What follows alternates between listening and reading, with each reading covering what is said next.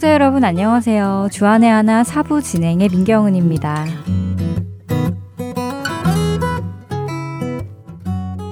요즘 저는 어떤 한 분야의 자격증을 얻기 위해 공부를 하고 있습니다. 그 자격증을 취득하게 되면 그 분야에서 일을 할 수 있는 자격이 주어지기 때문인데요. 제가 따려는 이 자격증에는 두 가지 단계가 있습니다. 첫 단계는 일반적인 제너럴 자격증이고요. 두 번째는 어드밴스드 자격증이지요. 일반적인 제너럴 자격증만 있어도 일을 할 수 있기에 처음에는 그냥 1단계인 일반 자격증을 따려고 했었습니다. 그런데 준비를 하다 보니요. 이왕 공부하는 김에 더 공부를 해서 어드밴스를 따야겠다라는 생각이 들어 목표를 바꾸어서 준비를 하기 시작했지요. 그런데 막상 시작을 해보니 일반 자격증 시험보다 advance 단계가 너무 어려웠습니다. advance 단계인 만큼 공부를 해야 하는 부분도 더 많고 평소에는 사용하지 않는 단어들, 예를 들면 심근경색, 동공수축, 섬망 현상 등 medical 용어도 공부해야 하는데요. 그러다 보니 중간중간 좌절이 될 때도 많았습니다. 때로는 아예 손을 놓고 멍하니 있을 때도 있었지요. 시험은 빨리 봐야겠고 자신은 없고 그래서 요즘 들어 드는 생각은 취득하기 쉬운 1단계 일반 자격증부터 따고 나중에 어드밴스를 딸까라는 생각도 들더라고요. 그렇게 목표를 낮게 잡아보니 공부할 양이 줄어들어 마음의 부담이 적게 들었습니다. 그러다가 문득 이런 생각이 들었는데요.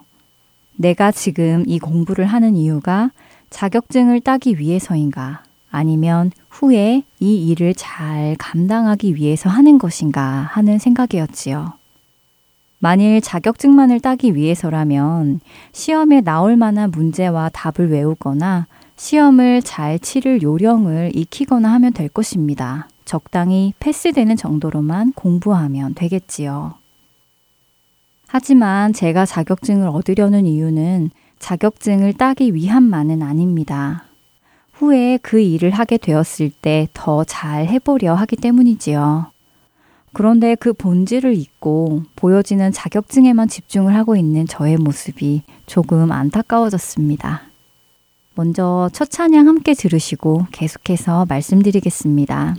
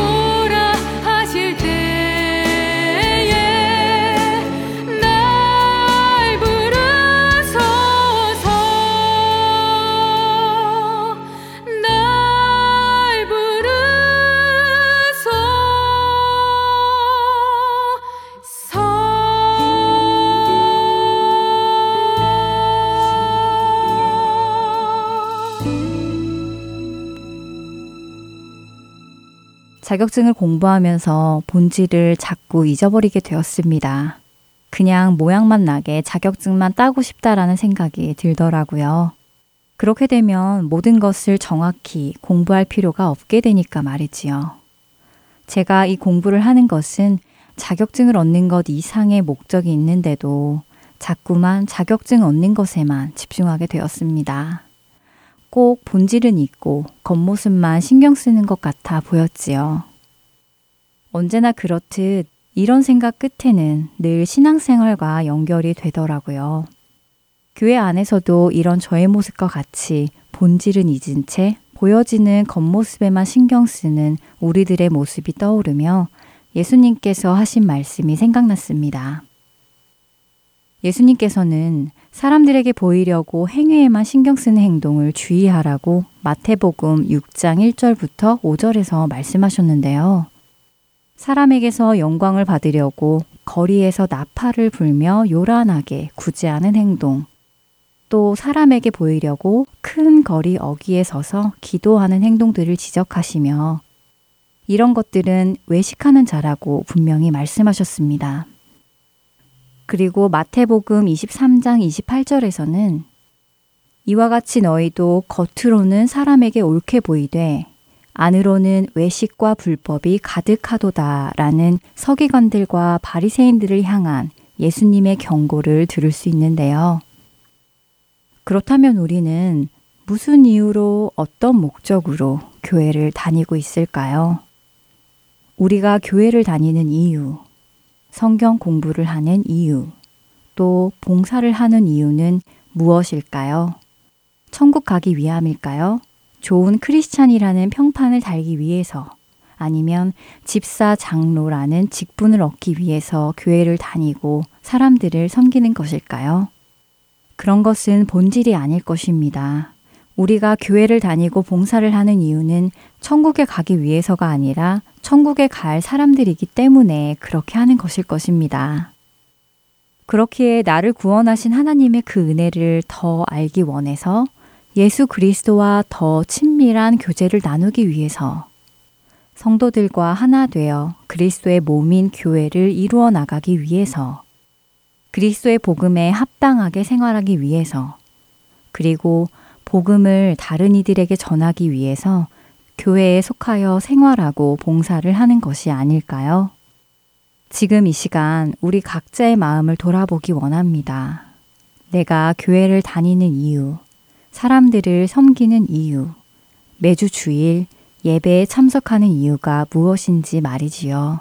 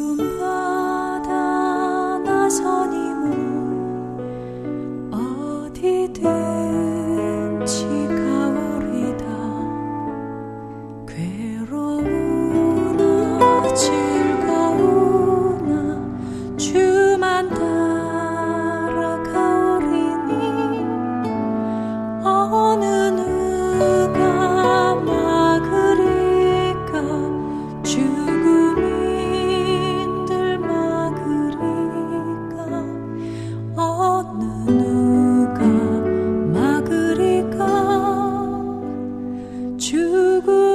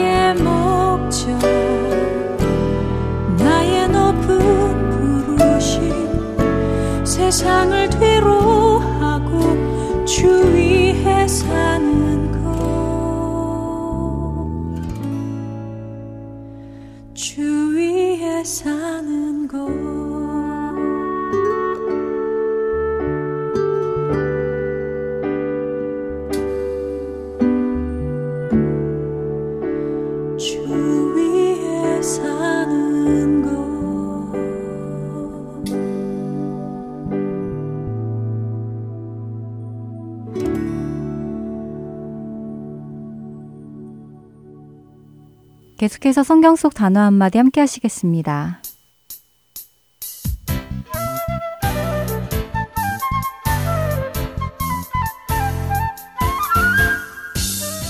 여러분 안녕하세요. 성경 속 단어 한마디 진행의 이다솜입니다. 예수님께서는 마태복음 11장 29절에서 나의 멍에를 메고 내게 배우라 라고 말씀하시는데요. 또 사도 바울은 고린도 후서 6장 14절에서 너희는 믿지 않는 자와 멍해를 함께 매지 말라라고 말씀하십니다. 멍해.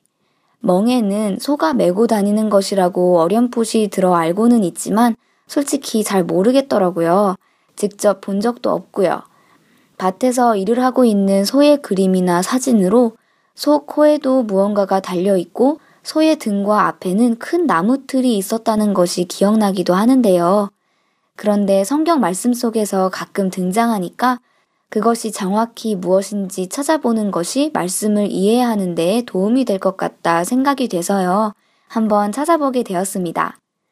멍에는 원어로는 쥐고스라는 단어로 짝짓다, 연결짓다, 묶다, 결합시키다를 의미하는 죽은 의미라는 단어에서 나온 단어라고 하네요. 대개 두 마리의 동물이 함께 멍에를 메었기 때문에 원어인 쥐고스는 산 비둘기 한 쌍처럼 동물 한 쌍을 의미한다고 하기도 합니다. 멍에는 가축, 특히 소나 말의 어깨에 씌워 쟁기를 뒤에 달아 끌기 위해 나무로 구부러지게 만든 기구라고 하는데요. 바로 이렇게 두 마리의 소나 나귀 등의 목에 얹어 쟁기나 수레를 끄는 도구를 멍에라고 부른답니다. 멍에의 양쪽 끝에 줄을 매어서 소나 말의 목에다 단단히 묶어놓고 수레나 쟁기 같은 도구 양쪽에 메인 줄을 다시 멍에 양쪽에다 매면 소나 말은 이제 이 도구에서 벗어나지 못한다고 하네요. 그래서 전쟁 시에 포로나 노예들의 목에 씌우는 도구를 멍에라고 부르기도 했다는데요. 비유적 상징적으로 멍에는 억압, 복종, 죄짐 등의 의미를 가진다고 합니다. 반대로 멍에를 벗는다 함은 구원이나 해방을 상징한다고 하니 죄의 멍에를 벗고 라는 말이 생각나네요. 이렇게 소가 일을 할 수 있게 쟁기를 달 수 있게 해주는 도구를 멍에라고 하지만 또 짐을 끌 수 있도록 짐승 두 마리를 연결할 때 쓰이는 나무 또한 멍에라고 부른다고 하는데요. 주로 소나 말 등 두 마리의 짐승이 함께 멍에를 메었다고 합니다. 그렇기에 함께 멍에를 메면 같은 곳을 바라보며 같이 움직이고 함께 같은 일을 해야 하기 때문에 고린도 후서에서는 믿지 않는 자와 같이 멍에를 매지 말라고 말씀하신 것이겠지요? 그리고 또 이 멍에는 이럴 때에도 사용이 되어졌다고 하는데요. 어미소가 새끼소에게 일을 가르치기 위해서 멍에는 어미소의 목에다 걸고 새끼소는 그 멍에 속에 목만 집어넣게 하고 끌고 간다고 합니다. 어미소는 혼자서 멍에를 맺기 때문에 힘들게 밭을 갈지만 새끼소는 그런 어미소 옆에서 함께 있을 뿐이지 멍에를 끄는 것은 아니기에 힘이 들지는 않다고 하네요. 그냥 어미소가 갈 때 따라가기만 하면 되는 것이지요. 나는 마음이 온유하고 겸손하니 나의 멍에를 메고 내게 배우라. 그리하면 너희 마음이 쉼을 얻으리니 이는 내 멍에는 쉽고 내 짐은 가벼움이라 하시니라. 마태복음 11장 29절과 30절의 말씀입니다. 그 이야기를 들으니 예수님의 이 말씀이 더 깊이 와닿게 되는 것 같습니다. 아, 그리고 여기서 한 가지 단어만 더 짚고 넘어갈게요. 이렇게 한 멍에에 지워진 두 마리를 한 단위로 말할 때는 결이라고 부른다고 합니다. 두 마리의 소가 한 멍에를 지고 갈 때 결잇소라고 부른다고 하는데요. 예를 들어 신명기 22장 10절에 소와 나귀를 결의하여 갈지 말며 또 누가복음 14장 19절에 나는 소 다섯 결의를 샀음에 라는 말씀이 나오는데요. 이때 한 결의는 이렇게 두 마리의 소를 이야기하는 것이지요. 다시 말해 다섯 결의는 다섯 쌍, 즉 열 마리의 소겠지요. 두 마리의 소를 묶어주는 도구인 멍에, 그리고 비유적으로는 복종, 죄짐을 의미하는 멍에, 그리고 어미소가 새끼소를 데리고 혼자서 짊어지는 멍에의 의미 등 여러 가지 의미를 함께 알아보았습니다. 예수님의 멍에를 진다는 것이 무엇인지 묵상하고 싶어지네요. 성경 속 단어 한마디 오늘은 여기에서 마치겠습니다. 저는 다음 주에 다시 찾아뵐게요. 안녕히 계세요.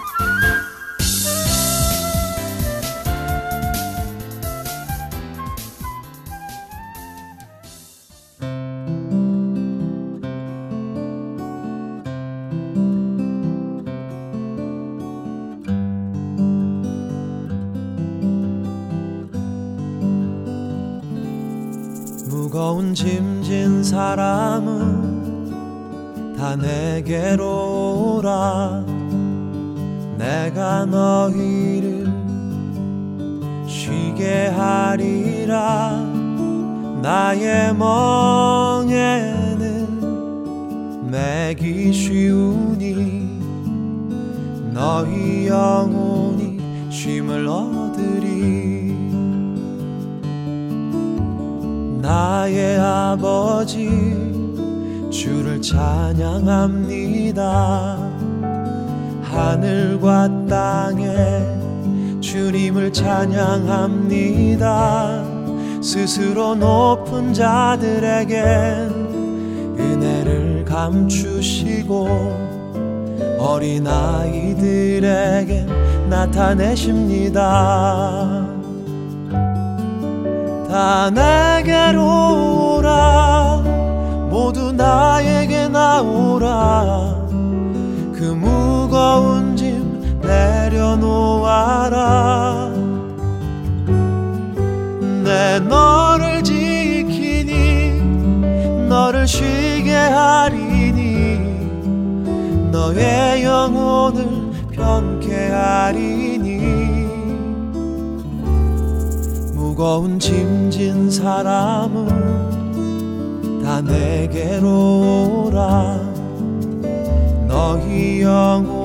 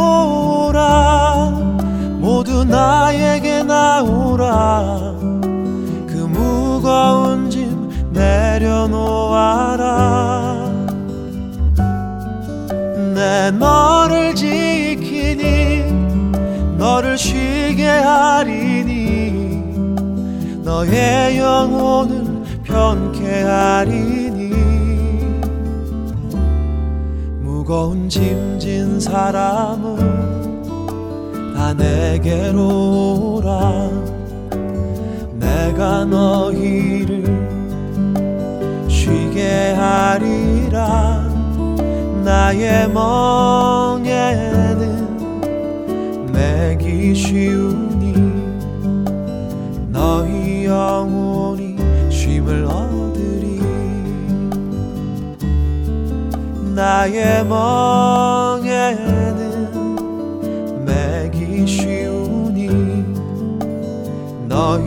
너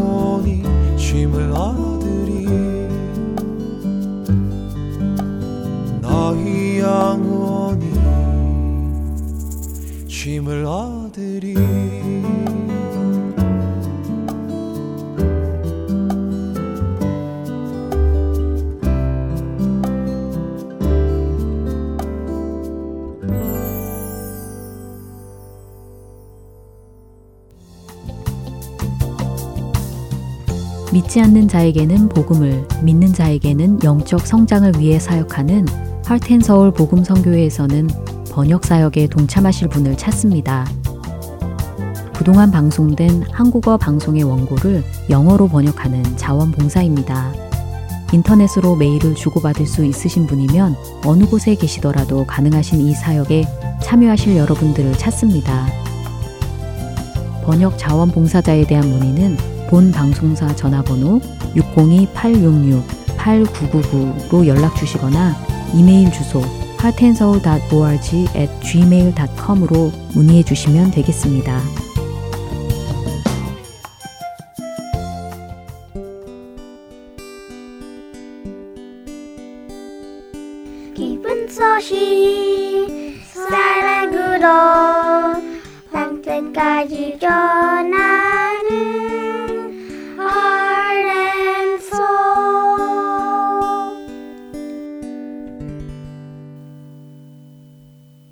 설교로 이어집니다.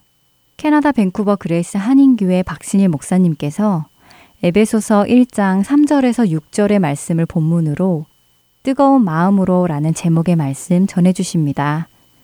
은혜 시간 되시길 바랍니다. 에베소 1장 3절로 6절입니다. 찬송하리로다 하나님 곧 우리 주 예수 그리스도의 아버지께서 그리스도 안에서 하늘에 속한 모든 신령한 복을 우리에게 주시되 곧 창세전에 그리스도 안에서 우리를 택하사 그리스도 안에서 사랑 안에서 그 앞에 거룩하고 흠이 없게 하시려고 그 기쁘신 뜻대로 우리를 예정하사 예수 그리스도로 말미암아 자기의 아들들이 되게 하셨으니 6절 다 같이 읽겠습니다. 이는 그가 사랑하시는 자 안에서 우리에게 거저 주시는 바 그의 은혜의 영광을 찬송하게 하려는 것이라. 아멘. 에베스 1장 3절로부터 14절까지 계속해서 성부, 성자, 성령 하나님께서 우리에게 어떤 구원을 베푸셨는지를 소개하고 있습니다. 성부 하나님이 행하신 일, 성자 예수 그리스도께서 행하신 일, 성령님이 행하신 일 세 가지로 나눠져 있는데 이 성부, 성자, 성령님이 행하신 일 중에 가장 중요한 거 한 가지를 정리하라 그런다면 성부 하나님은 우리를 선택하신 일입니다. 그리고 성자 그리스도는 이 선택한 우리를 구원하시기 위해서 우리를 구속하시는 일을 행하시는 것입니다. 그리고 성령님은 이 구속이 우리의 것이 되고 이것이 끝까지 누려지도록 성령님이 하시는 역할은 이 구원을 보호하시는 것입니다. 이렇게 성부, 성자, 성령님의 가장 중요한 일을 한 단어로 표현하라면 우리를 택하시고 우리를 구속하시고 우리를 보호하시는 이 사역이 성부, 성자, 성령에서 이루어지기 때문에 우리가 이 구원을 받고 천국까지 가는 것이 지켜진다는 것을 성경은 보여주고 있다는 것입니다. 근데 이 성경을 읽을 때 우리가 하나님 말씀을 읽을 때 조금 조심해야 될 것이 있습니다. 그건 뭐냐면 우리들은 살면서 상처를 받게 되고 또 가족의 어떤 갑작스런 이별, 죽음 때문에 오는 이 상실감 이런 것들 때문에 우리들이 이 상처와 아픔들 때문에 성경을 읽을 때 나도 모르게 성경을 왜곡을 시킬 수 있다는 것입니다. 그래서 어떤 마음이 있냐면 상처와 상실이 크면 하나님이 말씀하시는 전체가 들리는 게 아니라 내가 듣고 싶은 것을 선택해서 듣는 이러한 어려움에 빠질 수가 있다는 것입니다. 예를 들면 제가 사개월을 읽을 때 잃어버린 자를 찾아 구원하러 오신 것이 메인인데 저는 어떤 게 신경이 자꾸 쓰일까요? 키가 작다는 것이 이렇게 아이덴티파이가 되면서 거기에 막 은혜가 몰려올 수 있다는 거죠. 그게 뭐냐면 내 인생의 상처나 아픔이나 열등감이나 이런 것이 결국 약점도 될 수 있어요. 메인을 놓칠 수도 있지만 사실은 하나님을 더 갈망하게 만드는 도구도 원인도 될 수 있다는 것을 보여줍니다. 그러나 조심해야 될 것은 하나님이 말씀하시는 것 전체를 못 듣고 내가 원하는 것을 들을 수 있는 그래서 말씀을 왜곡시킬 수 있는 가능성이 우리가 언제나 있다는 걸 염두에 두시고 성경을 읽으셔야 한다는 것입니다. 예를 들면 우리는 언제 물을 제일 많이 마시고 싶을까요? 갈증이 날 때죠. 여러분 갈증이 나면 4km 정도 뛰고 나면 뭘 찾아요 사람들이? 각종 물을 찾습니다. 즉 갈증이 난다는 것은 물을 마실 수 있는 준비가 너무 돼 있다는 거예요. 근데 위험한 게 있습니다. 아무 물이나 마실 수 있다는 것입니다. 내가 인생에 결함이 있다는 말은 하나님을 사모하는 원인도 되지만 그것이 잘못된 것도 붙들 수 있는 오해할 수 있는 원인도 된다는 것이죠. 그래서 이 물이 먹을 수 있는 것인가 정말 못 먹을 것인가를 구별해 주는 것을 신학이라고 하는 거예요. 이것이 하나님이 정말 원하시는 말씀으로 준비된 것인가 이거를 구분해 주는 게 신학이에요. 그렇다면 이제 이거를 보여드리는 이유는 이겁니다. 지금까지 우리 기독교가 역사를 가지고 지금까지 수천 년 동안 내려왔는데 기독교 이 신학 중에 경향 중에 성령 운동을 강조한 성령의 역사를 강조한 charismatic movement라는 게 있습니다. 은사주의 운동. 이 charismatic movement에 관심을 가졌던 분들은 성부 성자 성령님 중에 어떤 하나님을 더 강조했을까요? 당연히 성령님을 강조했을 것입니다. 그리고 두 번째로 종교 개혁이 끝나고 오직 믿음으로 구원을 받는다는 이 바로 마르틴 루터의 종교개혁 이후에 개신교가 탄생했는데 이 reformed 주로 장로 개혁교회 장로교와 지금 복음주의라고 하는 대부분의 많은 교회들이 많은 교회들이 십자가의 그리스도의 구원의 복음을 강조하면서 지금까지 왔는데 그러면 우리 복음주의라고 하는 대부분의 교회들은 이 성부 성자 성령님 가운데 어떤 하나님을 가장 강조했을까요? 예? 성자 그리스도. 복음주의는 성자 그리스도를 강조했다는 것입니다.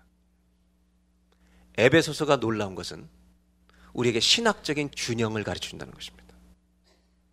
무슨 말이냐면 은사주의자 운동들은 성령님을 더 강조해 왔습니다. 우리 같은 메인 복음주의 사람들은 예수 그리스도의 십자가의 복음을 강조했습니다.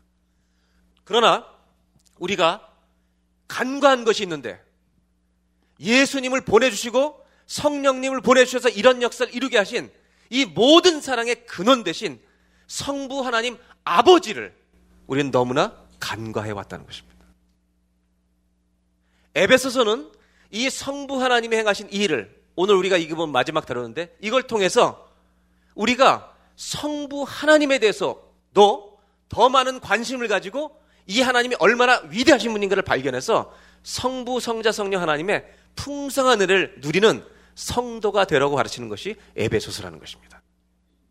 우리는요, 성부 하나님을 너무 많이 잊어버리고 살았어요. 예수 그리스도를 강조했어요. 이걸 한마디로 표현하면 우리는 아버지를 잊어버리고 있었어요. 영어로는 the forgotten father. 우리 기독교가 성부 아버지를 잊어버린 거예요. 그래서 훨씬 더 풍성한 기독교를 누리지 못하는 거예요. 우리가 송영이라는 노래 중에 만복의 근원 하나님 아시죠? 천천히 만복에 가사도 필요 없죠? 만복의 근원 하나님 온 백성 찬송 드리고 저 천사여 찬송하제 저 천사여 찬송하세. 찬송 성부 성자 성령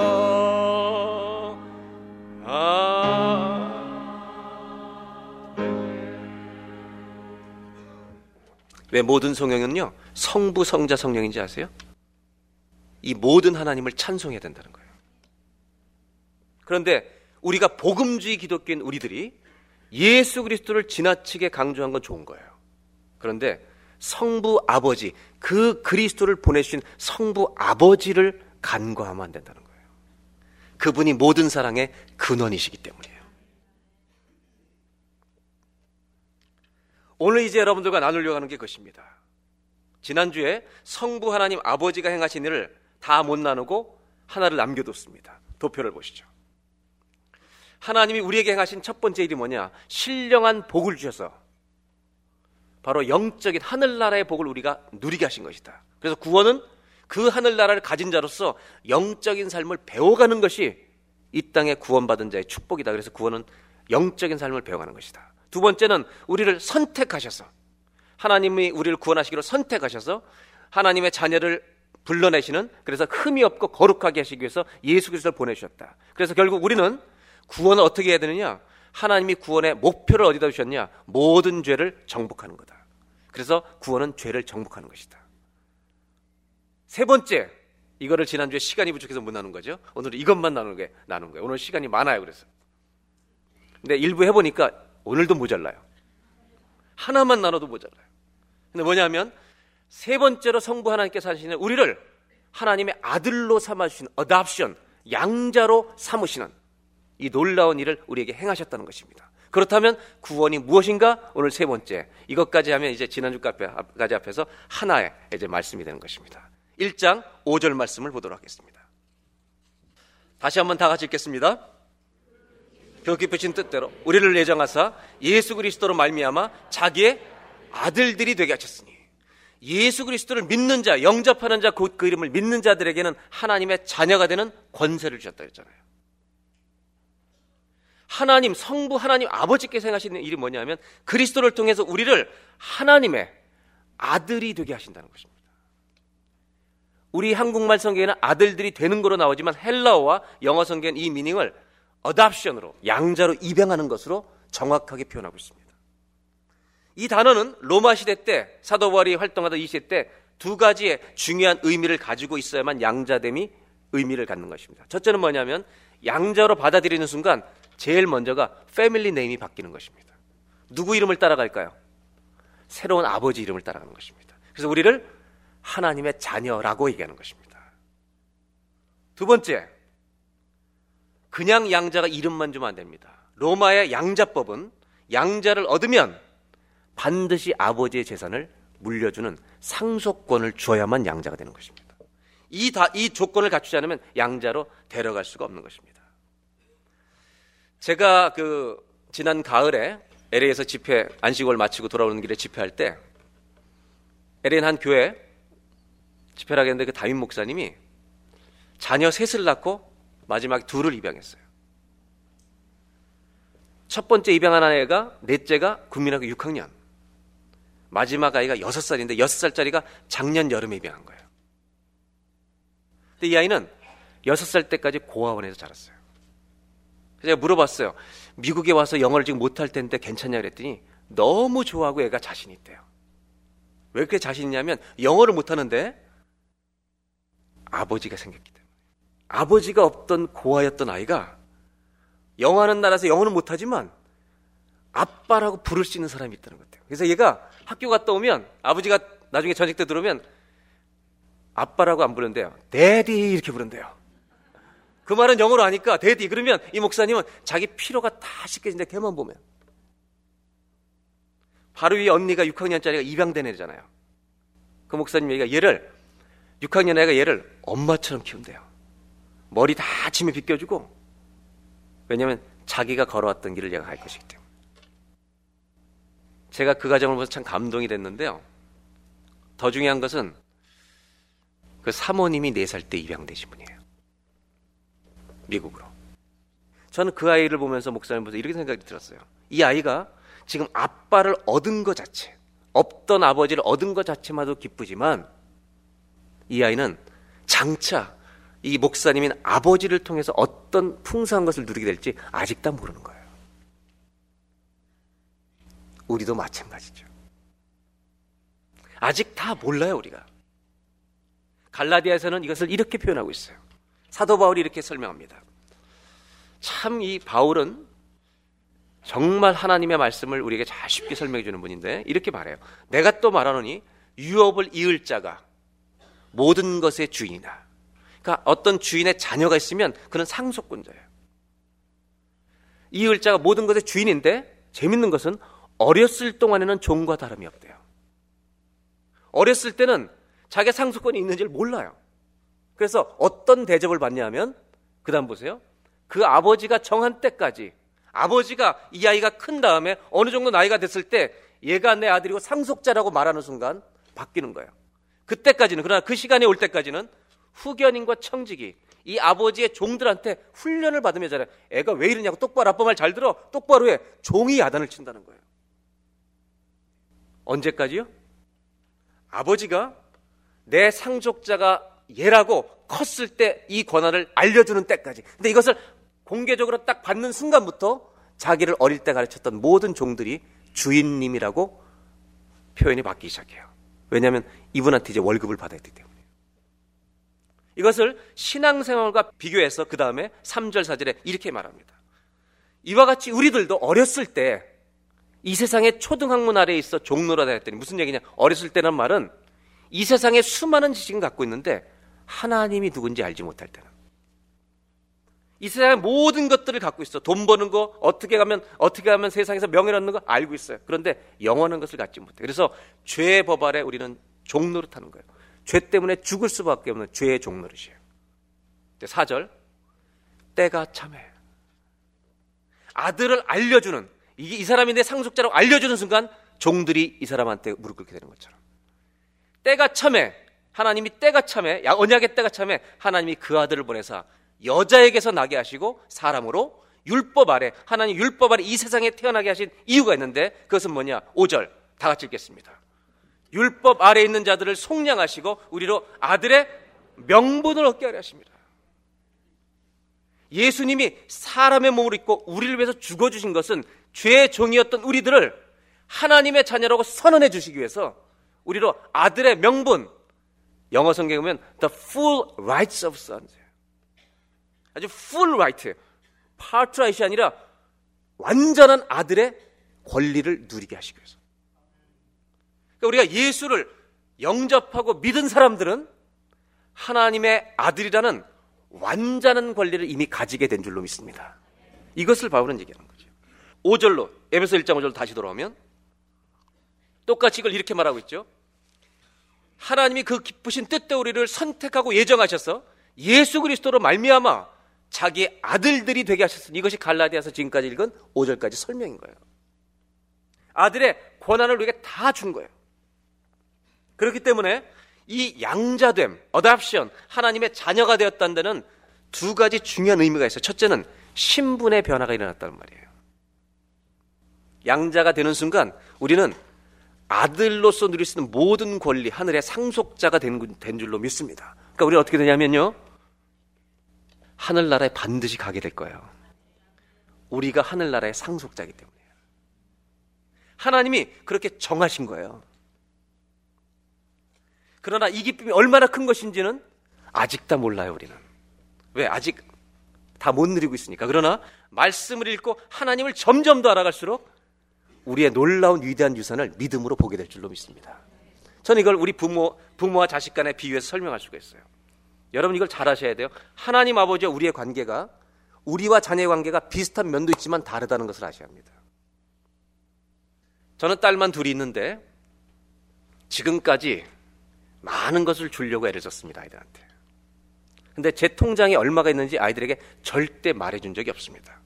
앞으로도 하지 않을 것입니다. 왜냐하면 아, 얘기해주면 애들이 불안해서 견딜 수 없기 때문입니다. 많은 줄 아는데 이것밖에 없어 그럴까봐 저는 절대 얘기하지 않습니다. 그렇다면 돈이 많은 부모님들은 얘기할까요? 아빠 원 밀리언 있어, 텐 밀리언 있어 얘기할까? 절대 못하죠.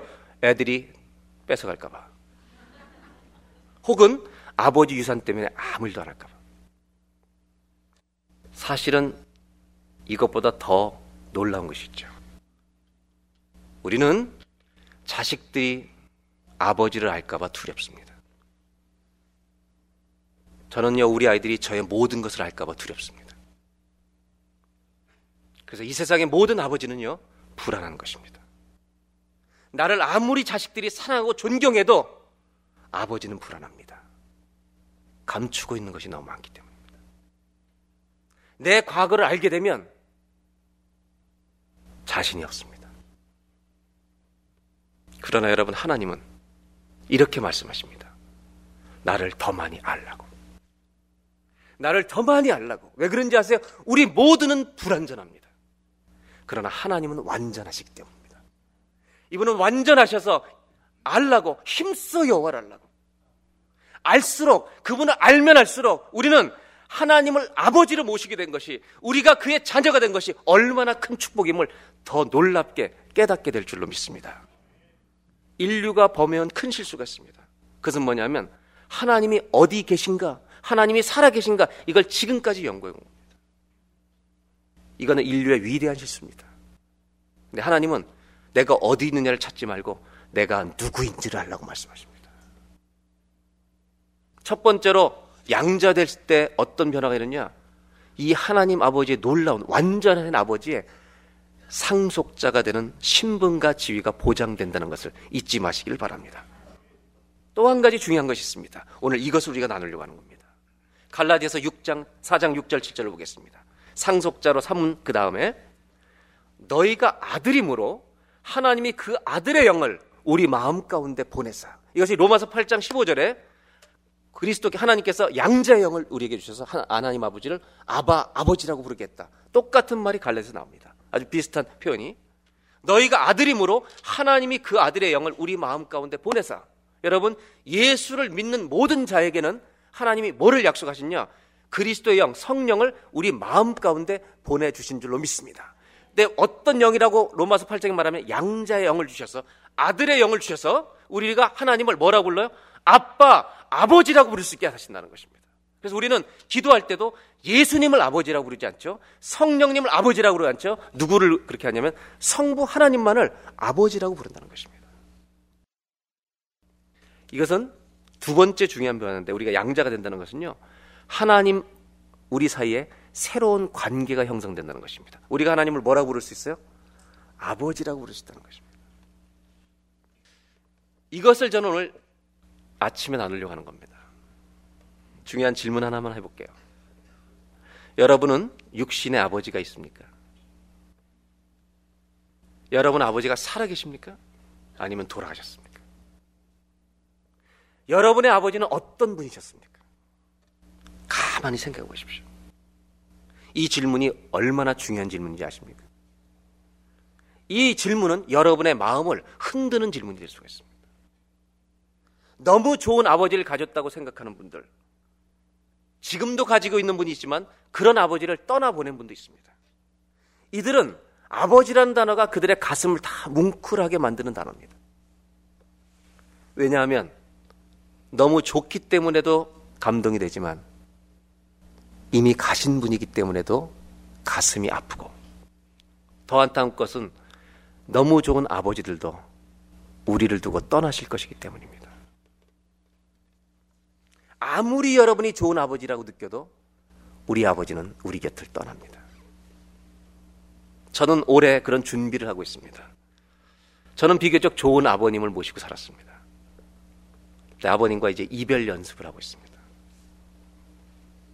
반대도 마찬가지입니다. 가족들에게 심한 상처를 남긴 아버지들도 있습니다. 자기 욕심 때문에 실패, 사업의 실패 때문에 엄청난 상처와 가난, 자기 성격 때문에 폭언과 때리는 걸 통해서 자식들과 아내 마음에 상처를 준 아버지들도 있습니다. 이런 아버지를 둔 사람들의 마음 안에는 아버지게 계시냐는 질문이 고통스러운 것입니다. 가슴 아프게 하는 단어입니다. 그래서 성경을 읽을 때 하나님 아버지란 단어를 나오면 이 아버지란 단어를 가리고 읽고 싶을 정도입니다. 그분들도 자식을 향한 사랑이 없었던 것은 아닙니다. 자녀를 버리고 떠났다 할지라도 그 안에 있는 인간의 연약함과 죄성 때문에 죄성 때문에 그런 것이지. 사랑을 안 했던 것은 아닙니다. 인간의 죄성, 연약함 때문에 참된 사랑을 선택하지 못한 것 뿐입니다. 여러분, 감동을 주는 아버지든 상처만 남긴 아버지든 모두가 불완전한 아버지입니다. 모두 우리 곁을 떠나는 것입니다. 그러나 성경은 뭐라고 말하는지 아십니까? 하나님이 우리 아버지가 되기로 결정하셨다는 것입니다. 그리고 우리를 선택하셨습니다. 하나님을 아버지라고 마음껏 부릴 수 있는 그리스도의 영을 주시고 자격을 주셨습니다. 하나님을 아버지라고 한번 불러보세요. 한번 저를 따라해 보세요. 하나님 아버지.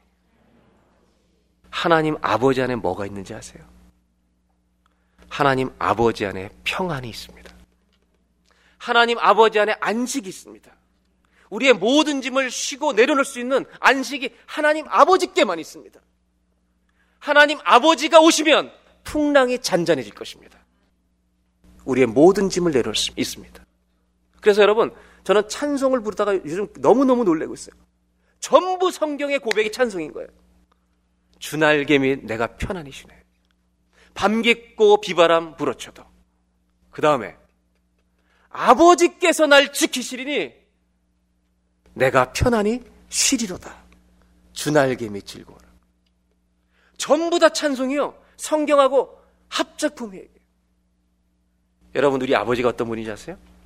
하나님 아버지라고 부르는 모든 백성들에게 주의 평강과 안식을 부어주시는 분이세요. 세상이 줄 수 없는 완전한 보호하심은 오직 하나님 아버지 안에밖에 없어요. 더 놀라운 축복이 뭔지 아세요? 그것들은 우리들이 이 세상에서 가진 아버지라는 단어 안에 있는 그 불완전함들. 아버지, 육신의 아버지, 우리 가정에 남긴 상처들, 아픔들, 떠났기 때문에 생긴 그리움과 공허감들. 이 모든 문제까지도 하나님 아버지 안에 들어가면 이것이 회복된다는 것을 잊지 말라는 것입니다. 내가 10년, 20년, 30년 내가 정말 아버지 때문에 힘들었던 인생을 살아왔던 자들도 하나님 아버지를 만나는 순간 그 고통은 회복될 줄로 믿습니다. 이분이 우리 하나님 아버지시라는 겁니다. 심지어 우리는 좋은 아버지였습니까? 여러분은 좋은 어머니입니까? 우리가 좋은 아버지가 아니고 불완전한 아버지여서 얼마나 많은 아픔을 우리 자식들에게 또 주고 가겠습니까? 그러나 하나님 아버지란 이 놀라운 분은 완전하신 하나님 아버지는 우리 부모가 우리도 잘못해서 자식들에는 상처까지도 우리 자녀들이 하나님을 아버지라고 부르는 순간 우리가 남긴 아픔들도 회복시켜 줄 수 있는 그 놀라운 사랑을 오직 하나님 아버지에게만 있다는 것을 너희는 알고 하나님을 아버지라고 고백하라는 것입니다. 여러분 하나님이 행하신 일이 뭔지 아세요?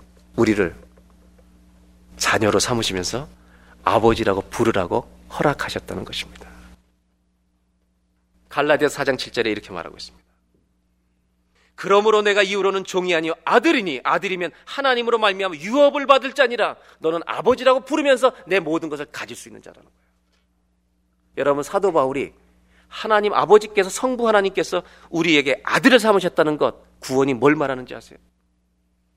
오늘 세 번째로 나누고 싶은 게 이것입니다. 한번 따라 하실까요? 구원은 잊혀진 나의 아버지를 찾는 것입니다. 여러분 하나님이 우리 곁을 영원히 떠나지 않는 우리의 가장 유일한 영원한 완벽한 아버지가 되어질 줄로 믿습니다. 이 아버지를 모셨는데 어찌 찬송을 안 하겠습니까? 우리 옆에 사람하고 인사하겠습니다. 자랑스럽게 나 아버지 있어.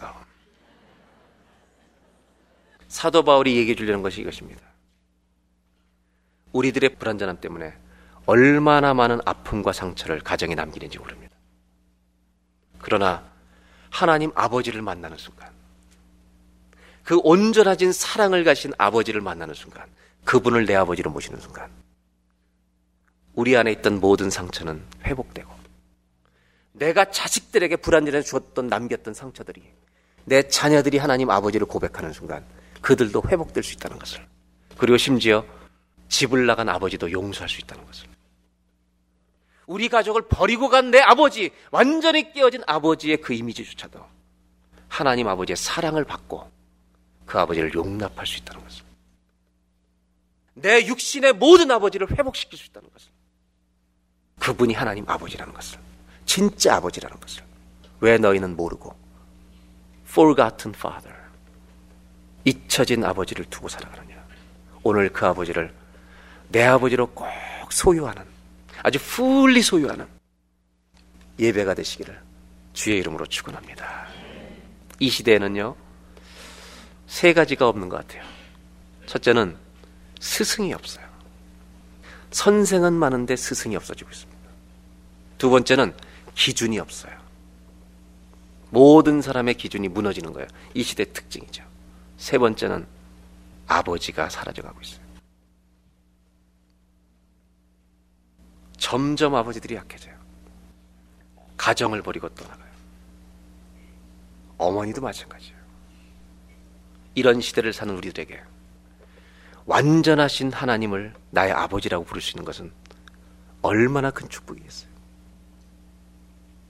오늘 여러분 찬양하고 우리 기도할 때 아버지에 대한 그리움도 더 큰 사랑으로 채워지고 일찍 부모님을 여여서 아버지의 사랑을 못 받고 자랐던 분들의 10년 가운데는 3, 4, 50년 동안 아버지 없이 살았던 그 빈자리에 하나님 아버지의 사랑이 채워지는 은혜가 있기를 바랍니다. 하나님 아버지가 오시면 모든 아버지로부터 아픔들은 다 사라집니다. 제가 그림 하나 보여드릴게요. 이 그림은 제가 한국을 다니면서 늘 유심히 보던 글입니다. 제가 이번 주에 우리 집사 행정팀 집사님한테 부탁해서 한국의 이 호텔에 전화를 해서 이 그림을 사진 찍어 보내라 그랬어요. 근데 보내줬어요 고맙게. 로이 리텐슈타인 이 사람이 원래 뉴욕 사람으로 알려져 있습니다. 이 사람의 프로파일에는 근데 이름을 봐서는 스웨덴 사람 같아요. 왜냐하면 이 제목이 스톡홀름이라고 제목이 아니라 임퍼펙트인데 스톡홀름이라고 써 있잖아. 거기 가서 그린 걸 보니까 이 사람 고향이 혹시 스웨덴이 알까? 이민자 같아요 미국에. 그런데 이 그림의 제목이 imperfect라는 겁니다. 불완전하다는 뜻이에요. 여기 imperfect라는 제목이 써 있는데 이 그림을 저는 미술을 전공하지도 않았고 그림을 그리 잘 못 그리는데 그림을 보는 것만 지나치게 좋아합니다.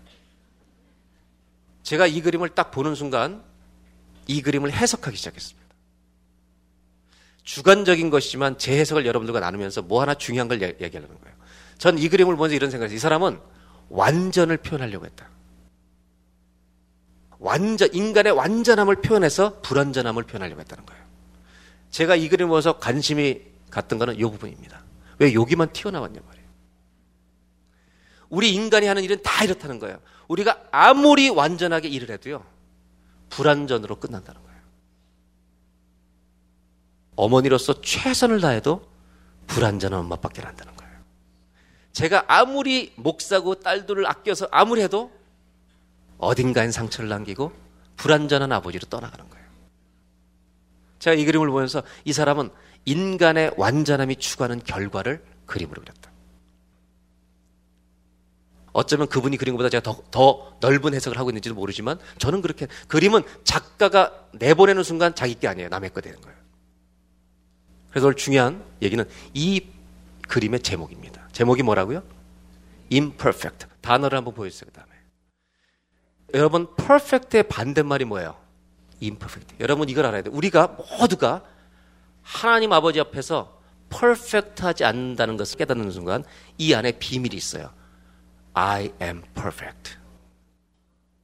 우리가 내가 정말 한 모든 것이 불완전하다는 걸 깨닫는 순간 우리는 발견하겠는데 하나님만이 퍼펙하시다는 거죠.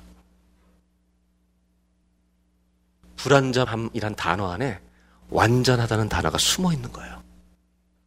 뭐가 완전한지 아세요? 우리는 불완전하나 주님은 완전하십니다.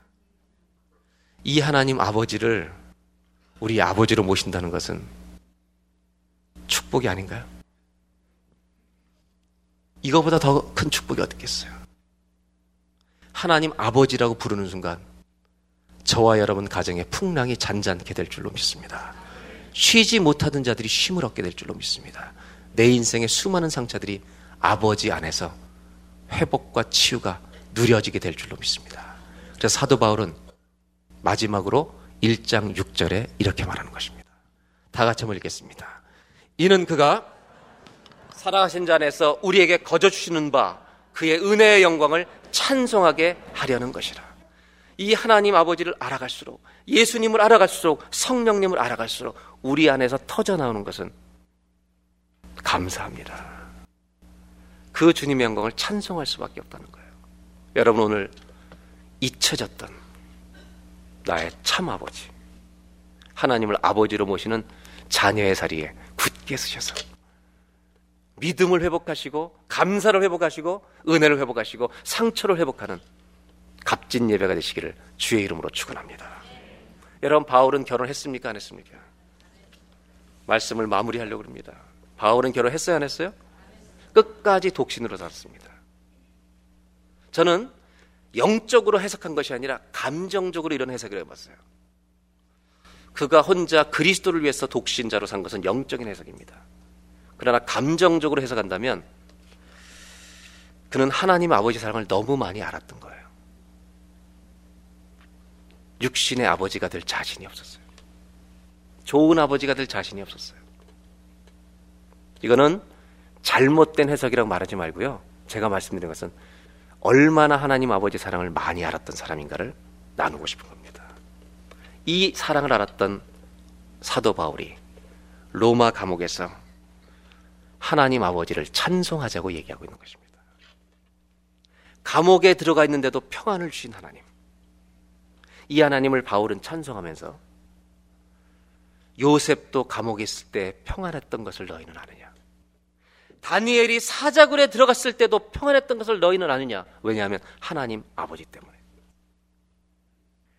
그들이 이렇게 하나님 아버지의 보호하심을 받았던 것처럼 우리들에게 이 하나님 아버지가 계신 것을 잊지 말라고.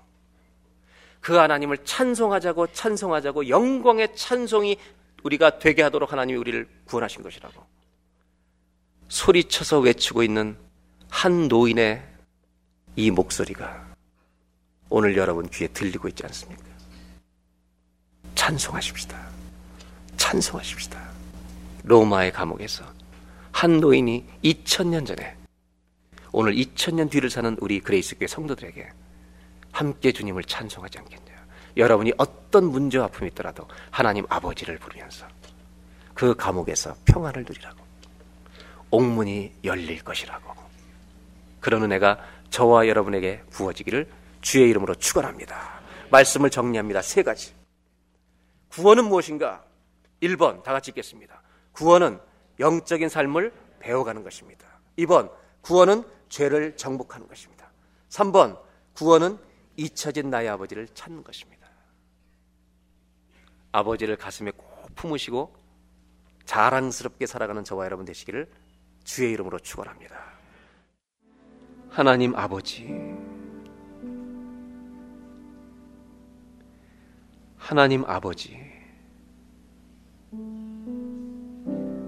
하나님을 아버지라고 부를 수 있는 것이 얼마나 큰 축복인지 알게 하여 주옵소서.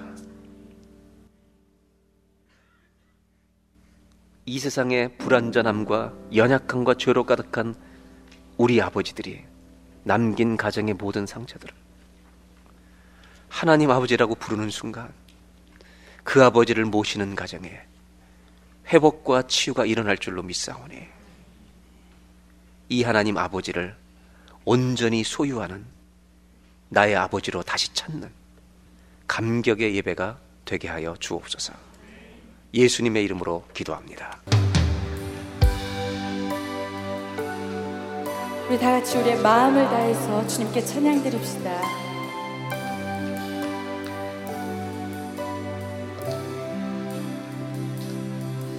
내 손을 주께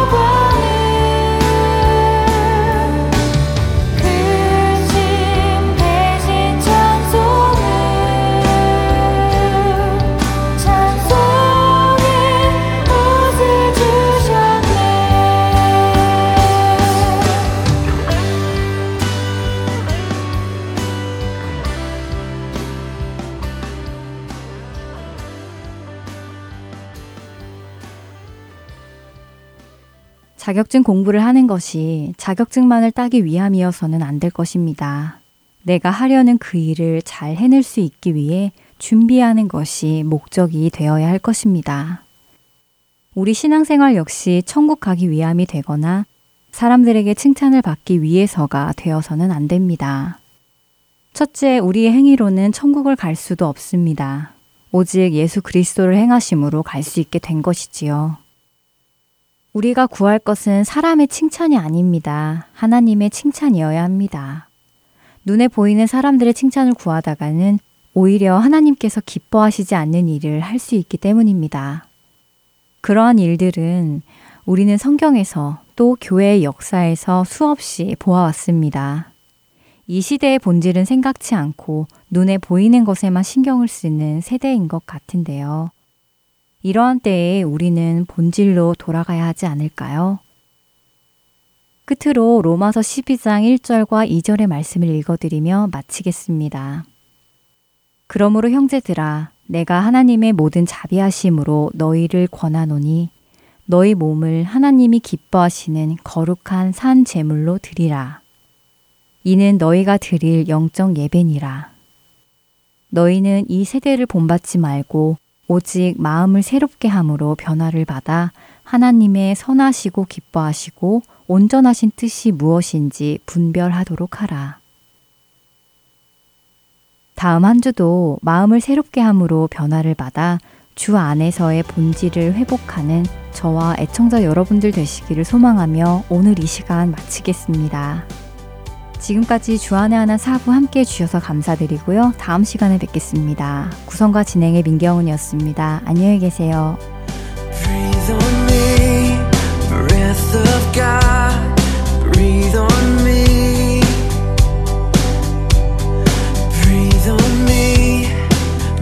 Of God.